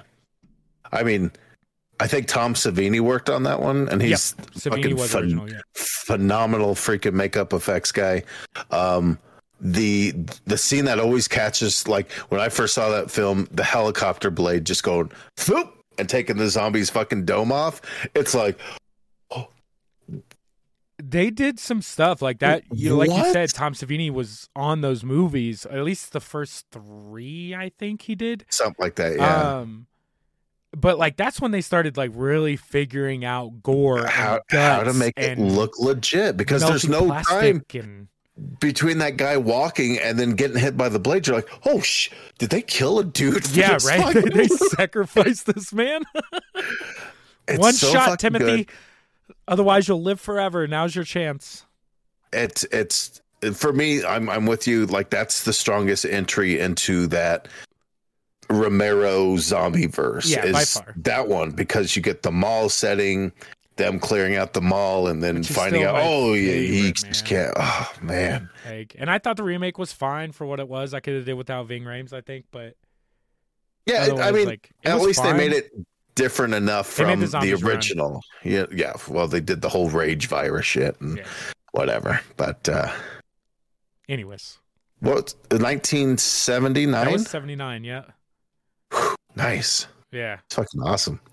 Um, taking it back to 1963, the uh, animated film that you you've been yeah, what's the one? Sword in the Stone. Oh, okay. Oh, that makes sense. That makes sense. Wh- When Uh, was that released? 1963. Damn. Yeah. Okay. Uh, 79 the- is my oldest, I will say. Well, I mean, you're. I could have thrown Willy Wonka in there. Yours is such an interesting one because from 89, everything before that is like there's so much good stuff in the 80 to 80s 90, yeah. that you could have pulled from that. I'm like, oh crap, is, he's you know, by that point my dad was, you know, in his teens. So these are all the stuff that he's watching. This is what got passed Yeah. down to me, right? Yeah. Uh, but yeah, the story of Arthur who becomes um, basically King Arthur, but like the adventure of it all and the magic of it all, and Merlin's fantastic, and and his fight with uh, Madame Mim is so fantastic. 1963. That's crazy. I would have never guessed it being that old. and it's in my favorite. I love hand drawn animation because, especially in this particular movie, you could still see some of the sketching on Yeah. it and, and certain movements. You can see the still kind of like in between. Ah, It's just everything about it is magical fun. The songs are great. Like, It's crazy to think is even by the time you were born, that movie was still almost 20 years old. Like crazy. that's that's fucking wild. but it's stay it's so good. I keep trying to get my kids to watch it. and They just want nothing to do with it. And it has that like old school, all the credits before the film. So you sit through five music of like the overture and all that before they get to the story. like you're like, let's get back- to yeah. it. Yeah, Yeah. shit, right? Huh. But Damn, yeah, man. 1970. I'm super curious. Though. Is that your oldest? Uh, I think so. Let me double check one. Yes, that is the oldest one. Okay, that's that's interesting. um, I wouldn't have pegged that one because I was even going through like the Hobbit cartoon. Uh, some Oh, of, like, fuck! I didn't even think about that. yeah, that was super good too. Um, my other animated one for top five of like, so I when I posed this question, I didn't think about this. Right, when you think about these these movies and the five that you have on your list, is all of them something that you would still like actively seek out today? Oh, for sure. So I have one that Um, not on that yeah. list for me. Right. Really? Yeah, it's a movie that I don't like. I wouldn't actively like. I'm almost afraid to watch it. Like it's one of those type things. Not because Hmm. I think it'll be bad in my older age, but because of how it made me feel in my younger age. Um, but it's Oh. on the list because it was literally one of my favorite movies of all time. Uh, made in 1981, and that's Fox and the Hound. Oh shit! Yes. So Fox and the Hound, I was a big. I've read, you know, Where the Red Fern Grows a thousand times. Like that style of story just stuck with me. We were big hunters and fishers growing up. Um, and like even like I I still own it. I have it on VHS. I've looked at it a bunch, and it's just especially now. And I think I've I've mentioned this before, but I'm getting real sensitive in my old age. Oof. Like I'm I'm really hurting the fills as I get older, right? And I'm not even that old. Like I understand this. I say I'm getting older, but like I'm in my 30s now, and I'm choking up on the most ridiculous of things, It's- dude. yeah. Like, like I can feel it. Anything. I'm listening to fucking. I God forbid Sarah McLachlan comes on this motherfucking TV with those dogs, bro. I'm gonna No. fucking ball. My demons will be aired to the world. So I know, like I said, with with growing up, and the way that like I watched this movie religiously, and like even growing up, like it didn't make me cry. You know, like I wasn't Sure. like it, it should have. It should have, but like when you're growing up, like you know, crying's for girls or whatever Yeah. Oh, now God, all that the- pent up non-crying as a and child, that's why it comes out so hard on like us. emotional like, crying. when you're when you're when you're a boy growing up in the 80s and 90s it was super about like no boys don't cry Buck you up. hold it in you Yes. fucking get up and you throw dirt in it yes, you know and then you get older and now we're like a strong breeze comes across Oh we're like oh, whoa, God, oh. I yeah, I yeah, it's it's crazy. But I had to throw it on there, and I like I said when when I posed the question, it's not necessarily a scenario I thought about, but for a movie that really kind of like played a big part in my childhood, like Fox and the Hound was it. But as a 32 year old man sitting here today, I don't know if I'll ever watch that movie again. Like it's it's one of those weird things. Like I can still picture most of the movie, yeah but Uh, it just like even playing it through, like I can feel my throat getting dry. Like you stupid idiot, why are we doing we? Like, a dumb idea we should do a watch party of this movie so we both just be like oh they don't Oh know they're supposed to be he, he's supposed to be chasing him oh god it, uh, it'd be ugly it'd oh, be it ugly be the whole way ugly, dude. Like even over Discord, like wa- doing a watch party. I, yeah, yeah, it'd be a fucking therapy session. But- Yeah, I remember Drew being really big into the Fox and the Hound too. So I wonder if it's just like an eight late '80s kid thing that that one really because this one's like, oh, it's fine, but I don't have the connection that you would. And Drew, Yeah. same way, was like that was my kind of Disney fucking movie. man. Yeah, because you wanted the I fox. Like you wanted to keep that fox as a pet, right? And that old lady just fucking it was the best fox. yeah. Oof. Super sad. yeah. Give me something better, please. All right. Well, I can go almost exact opposite to that. Um, this is probably my like closest closest to date one. 1979, The Warriors. Oh fuck! Is my next one. Oh, for real? it's my number. Our number four. fours It's my come number up and they're both the Warriors. That is fucking fantastic. Holy shit, dude. Number Nope. four. There it is. Holy shit. Yeah. Uh, for those who don't know, in the, in the tick, tick, tick, tick. Uh, in the play. I'm sorry. Go ahead. No, you're fine. I was just going to read the synopsis for folks who may not know about this kind of cult movie. Uh, in the near future, a charismatic leader summons street gangs in New York in a bid to take over. When he is killed, the warriors are falsely blamed and now must fight their way home while every other gang is hunting them down. That premise, I love the idea of people trying to just, just get back home Yeah, they're and the they're adventure it takes. and the, yeah, the fight for your life, you know, and like you said, they're they're falsely accused and they're hearing about it in bits and pieces through like a radio show, which I find Oh. so fascinating. That like a radio show would be attached to like the gangs of New York Yeah. and just be like giving updates on certain gangs and stuff like that. And and the characters they use for the gangs because they're not like you know, like even the Warriors, they wear a vest they're they're wearing everyone's got uniforms, right? Like most of the Yeah. people are dressed in uniforms or themes of some sort. and like like you said, their encounters cuz it's Coney Island. I I always wanted to say Staten Island, but it's fucking Coney Island. Right? Yeah, that sounds right. Yeah, I- they're getting I- back to Coney Island. Yeah, but like just the old grimy like 70s subway feel and Oh, running yeah. through the alleyways and the you know they they're getting stopped by parties and shit like this and it's just like all the shenanigans that go with going with getting home on a night that you're going to get your fucking ass kicked like by everybody yeah. Everybody's gunning for you. Legitly, everybody's gunning for you. And like you're saying, the different gangs all have personalities of their own. Like the main guys, the Warriors, yeah, they have the vest, but then you've got like the baseball guys who come after them, which is like full face paint that's that's the group that's terrifying because it's like, oh no, they legitly are carrying bats and shit. Yeah. and it kind of makes sense. Yeah, because it was Like- almost like even at the end of that movie is like really the first time you see a true blue weapon that isn't like a switchblade or a fucking brute force, and it was like disrespectful. Yeah, because you, know? would just you'd get on the streets and you'd fight each other. You just fight mono it out. mono. Yeah, you'd be like, and they, we'll they weren't scared to way. throw punches. They were strategic, and when they were getting into battles and stuff, like it was that entire movie from the beginning to the end is super, super interesting. Especially like it's one of those movies that at the end of it, you're like, I could be in a gang. Like if gangs were like this, I would be in a gang. You know, like this, I'm for real. You think of like your group of friends, you'd be like, yeah, we could be a cool gang. We'd be a real cool gang. yeah, yeah. We wouldn't fight like them, but we'd be a cool gang. And it's cool because even back then, you're looking at late '70s. You know, there's just the integration of like white and black through the entire thing, in Yeah. Hispanic and and and everything. Oh. It's It's there was just no colors. It was all about colors of your gang, not colors of your skin. Like Yeah, gangs are gangs, yeah. boys. And it, yeah, it. I love that fucking movie, dude. I can't. It's funny that you mentioned it, and we got to knock out two right there.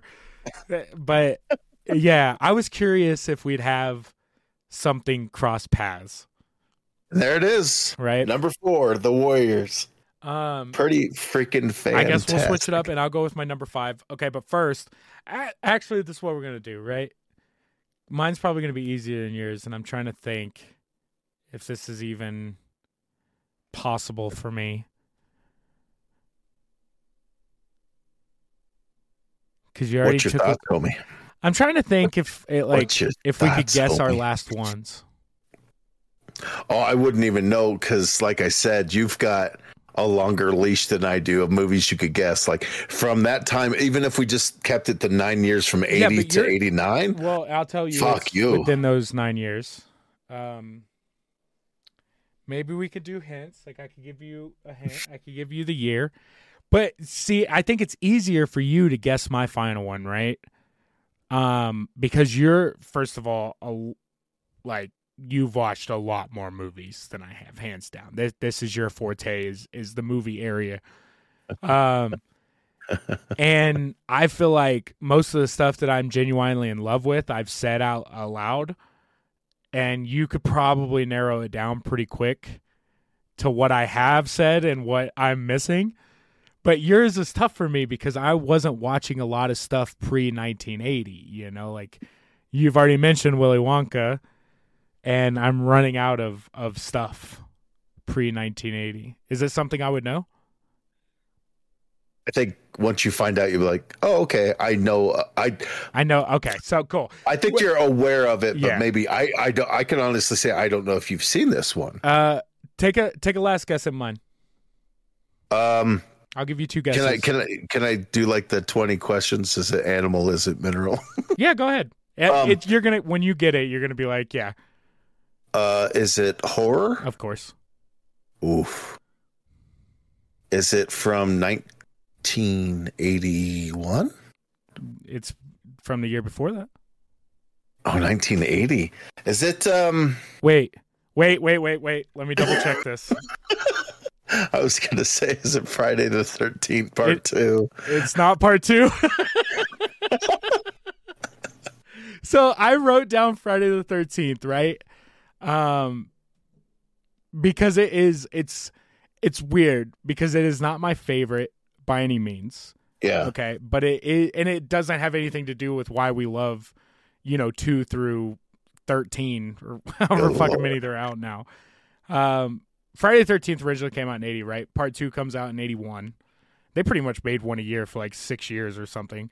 Yeah. Then it, they were like, okay, oh, And you could you could take your pick. Eh, You're probably right. Eh, I should have wrote because I even wrote eighty one on the paperwork, knowing damn well that the movie came out in eighty. And when you said it and I said eighty, I was like, wait, is this right? And I looked at part two, wrote eighty one. But I'm I'm just gonna throw that franchise out there because most of the ones that I've seen came out before I was born. So take your pick one through seven. Yeah, Six. yeah.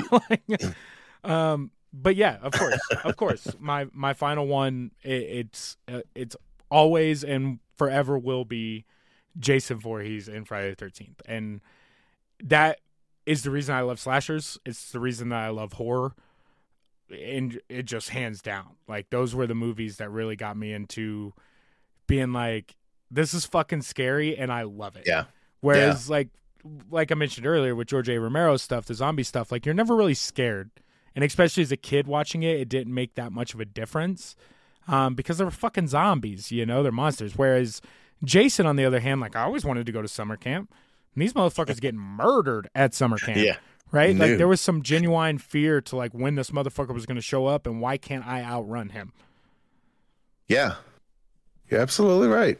It's it's a good call, man. It's just it's unfortunate that like Sean Cunningham and the other the the original director and I think one of the writers are having this legal dispute on who owns what and they can't come to an agreement to just be able to make whether they reboot it or try to do like Halloween what they've done with Halloween recently and let let us get just more Jason Yeah. in whatever form it comes. Like the last time we no, saw him, Jason X, like if I like that movie. it's The kills in it are great. The one-liners are great. Yeah. It's ridiculous. I mean, it's I over the top. It's like, but- yeah, me too. But like, where are you going to go when he's done all this? Of course, you got to take him to space and then have him come down and fight Freddy. You know what I'm saying? Like, yeah, I, yeah, I mean, I, yeah. What do you do? This motherfucker keeps coming Like- back. Shoot him to space. like, oh, let's unthaw this guy. You're like, don't be an idiot. Oh, you're an idiot. So like, yeah, true. but no, you're right. That that franchise is, I tried to mix it up too, right? So like, yeah, you know, I didn't want to be like because I could have put all horror on here. Like I could have did five horror Oh. movies that just eh, changed the. like, your but, list like- is a lot easier than mine because mine would be like Halloween, Texas Chainsaw Massacre, maybe Psycho, Exorcist. Okay, okay, we actually could have done. Yeah, we could have smashed through horror movies. But like, I feel like we talk horror a lot. and, Like, We do. I was like, I I didn't want to do right away obvious ones. That's why I like the Universal stuff I took and off that's the why I plate. stayed Friday the Thirteenth till the end because I was like, it is an obvious one for me, and it's Yeah. one thing that one probably one movie franchise that I've talked about more than any other on this Yeah, you know, on this podcast. So, yeah, Friday the Thirteenth, my number five, and I, I'll just go through it. I did Land Before Time, The Warriors, Fox and the Hound, Friday the Thirteenth, Dawn of the Dead.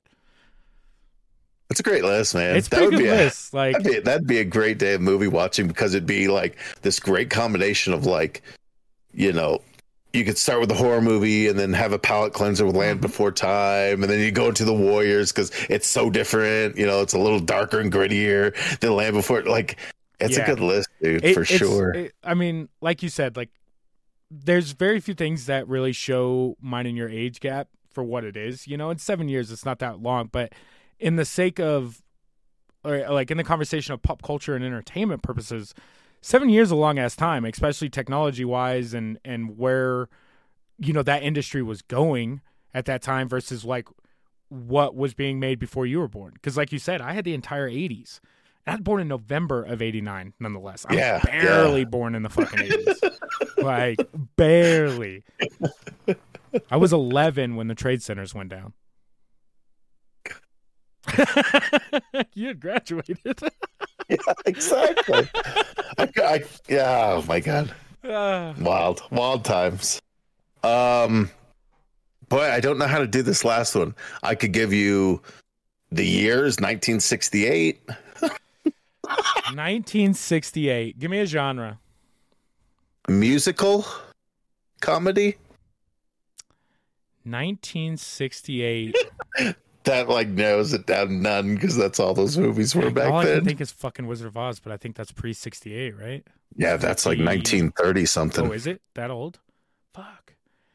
Um, As first movie to have like color. 1968 musical comedy. Um, let's see what else could I. Fuck with me. Hmm. What's a clue I could give you? Is it rated PG or R? It is rated G, Oh, so it's animated, not animated. not animated. Fucking Chitty Chitty Bang Bang. It's Chitty Chitty Bang Is Bang. it Chitty Chitty Bang Bang? Yeah. Let's go, baby. Let's go. Dick Van Dyke was my dude back in the day. That's Like, so weird though. I watched his reruns of his show. I watched anything that would ever have him on it. I'm such a huge Dick Van Dyke fan that Mary Poppins, Chitty Chitty. Bang Bang. That's the reason like- I guess Chitty Chitty Bang Bang. Was He like, was- got me with he- the Mary he- Poppins thing. Yeah, he he was he was Jim Carrey before Jim Carrey, you know, like he was the comedian guy. He's charismatic, he's fun, he's willing to kind of make an ass out of himself to to make a joke or this, but this movie about a car that can kind of do whatever, but it's also this weird fever dream of is this actually happening Yeah. or are they just having a picnic imagining all this? Is this some fucking, Fucking Nanny McPhee great. type shit? Exactly. Yeah, that's that's like I said. The only reason I guess Chitty Chitty Bang Bang was because of the Mary Poppins choice. Otherwise, I didn't. If you didn't given me that, I would Oh. have never, never have gotten that. Um, I have seen Chitty Chitty Bang Bang. Um, Oh ooh, shit. ee, ooh, ah, ah, right? Is that it? Chitty chitty bang bang. Uh yeah, yeah, yeah. Ooh, yeah, ee, that's ooh, ah, ah. It's like, Bang, uh, bang, ooh, chitty, you, chitty, chitty, chitty, bang, bang. Yeah, yeah. We love you. Hi, oh, everywhere we go, we love him too. It's Yeah. Yeah, yeah, yeah, yeah. We'll get God, it, it's we'll been get it. forever since I watched this one. Yeah, dude. That I was was just long. looking over some of these credits and like the writer, uh, it's a novel based off of Ian Fleming's work, which you might know him. He's the writer of 007, Oh, James okay. Bond stuff. That's really where he's known. But the screenplay was done by Roald Dahl, the No guy who fucking wrote Willy Wonka and the Chocolate. Uh, what else? It. God damn it! It's gonna fuck me up too. Uh, James and the Giant Peach. James and the Giant Peach. Thank you. That's what I'm thinking. of. Big, big fucking giant. Sorry, BFG. When um. But like Damn, it- this movie, movie, growing up too. Toot Sweet. Uh, that song's great. Um, you got the the the weird like child catcher in it. Ooh, super See, creepy. now you're getting like you're getting some deep cuts in here, and I'm I'm losing it. I can still picture the front because it was a white case. They were all piled on the car like fucking Beverly Hillbillies. oh yeah. Yeah, Ah, it's. I gotta watch this movie. Man. Huh? Is that is that Disney flick? Uh, United Artists were the original Really? ones who did that one, Who but I'm sure at this point, who I fucking like knows? I've I- seen it on streaming somewhere. I I couldn't watch it. Don't get me wrong, but It's and what's wild is that it's almost two and a half hours long. what? Yeah, for like a, I mean, it's not a kids movie, but it, I mean, by today's standards, It's it would be. General. You know what I'm saying? Like Yeah, but all those Nope. old school movies were like these are again we yeah, and we go back to this whole like you know what kids could take back then versus like they definitely can't now, right? Like yeah, I'd have got beat growing up. I'm- like even in the '90s, I'd have got beat growing up for acting like a baby. Like I physically, like eh, this isn't like a, oh yeah, they no, I would have gotten hit. Yeah. Like I'd have gotten hit. It wouldn't have been like closed fist. They wouldn't have like fucking abused me. And I tell, I say that all the time. Like I, I was never abused. I was disciplined. You know, and Yeah. people be like, well, that's you know, that's still wrong. It's like no, it fucking worked. So like, is it wrong if it worked? I don't resent my parents for fucking hitting me when I did wrong. That seemed like the right thing to do at the time. Like I fucking deserve that. You know, I didn't like it. And so you just, you know, but like you look at those movies and stuff that were that were made back then and that was the type of kids that they were going to was like the you know like you guys will be fine. Like we don't we could care less about your Yeah. brain and how fucked up you might get. Like bitch, you might also have to go to war. So there's Truly, that. tru- yes, yes, yes, yes. Dealing with the the more serious stuff, and, and and you know, back in those days, whereas now it's like it's not nearly as bad as it once was. Like we got it pretty good. I swear, the further All we get into considered. doing this podcast, the more we sound like old dudes telling kids to get off our fucking lawns. Like kids these days, they can't fucking handle a damn thing. But then we're super like, no, but we love the shit that's coming out now I'm because also it gonna is cry watching Fox and the Hound. better. so. Yeah, yeah, yeah. yeah, My yeah. dad's not around anymore. I can let it out. That's cool, man. I think we do more more of this stuff. It, it's tough because like I'd love to do it with video games, right? But it's that's a hard genre for me because now you're getting into like Atari stuff, and by the time that I was born, like my first game system was a Nintendo, of course, um, and then I got a Sega. And I never played Atari stuff growing up. It, it holds no nostalgia, and just about everything I played, it would only be Nintendo games that we could talk about. Sure. For you, you can't even talk about fucking games. Even know what computers Good were when you were lord. No, you can Like- talk, you do Commodore, Atari. uh, yeah, Atari is Apple like I remember the Atari, but like No, Apple II might have been later. I yeah, that I mean that was time where you just played with your you know, action figures or you went outside and played like different time for sure. Yeah. Fuck the outside. Fuck the outside, it's scary. Um, cool. With all that being said, if you got anything else, or are we trying to wrap this little son bitch up? Man, we I think we nailed it out of the park with this. I, this was so much fun doing and like I like kind of the guessing game of it. Like once we kind of like felt it out, it was like, oh, I wonder what it could be. But like it's easy, but it's hard at the same time because even with like a nine year whatever, Yeah, there's still like hundreds of movies got- that have yeah. came out. thousands. I mean, um, and and because we have to understand too. Like by the time that I was born, you'd have still only been seven. So there's like Yeah. there's stuff you know that came out within those years that I could have chosen that you might have not have still been able to watch at that point. You know, even though they came after. Like, it's seven. I know. I know. But yeah, we have we- very we, had a short leash. vivid memories of watching Poltergeist and being scarred by that movie. For me, it was Porky's and seeing titties for the first time and oh, knowing Oh, that was yeah. bad, dude. Like Porky's, and I was just like, those are boobies.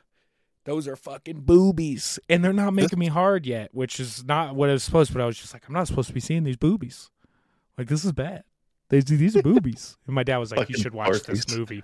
like, this is- um, yeah, no, this this was fun. I I enjoy I enjoy these ones, like these these choose a year ones or these weird scenario ones. So, um, but as we wrap this thing up, uh, as always, you guys can find us at retronomapod.com. I'm always just gonna pimp it out. We stream the channel or stream the the the podcast live on Facebook and Twitch, as of right now, at least. Um, but you can find links to everything and all that, and the Instagrams and the stuff. Uh, I've had some fun stuff going on at the job lately, so I've posted some of that stuff to the Instagram stories. I see some inside of some old machines and some bullshit. Uh, but yeah, other than that, um, check out the check out the website. Contact us. What do you want to hear next? Oh, that would be fun. Have people give us like, hey, we want to hear what movies you liked, or what games you played, or Yeah, hell, anything. Toys. Like we're not limited by just that. Like, Uh, no, no. I could talk. I, look, I could bullshit about just about anything. Yeah, yeah, yeah. Give yeah. me fucking That's twelve minutes on my phone, and I'll I'll be a fucking expert, or at least enough for a forty-five minute conversation. Exactly. But to take us out like we always do with the weird question of the week, how do they test an animal's color blindness? what? okay, uh, uh, as always, we appreciate you guys listening to this week's episode of the Retro Nomopod. We love you, and we will catch you next week. Good night, don't you know?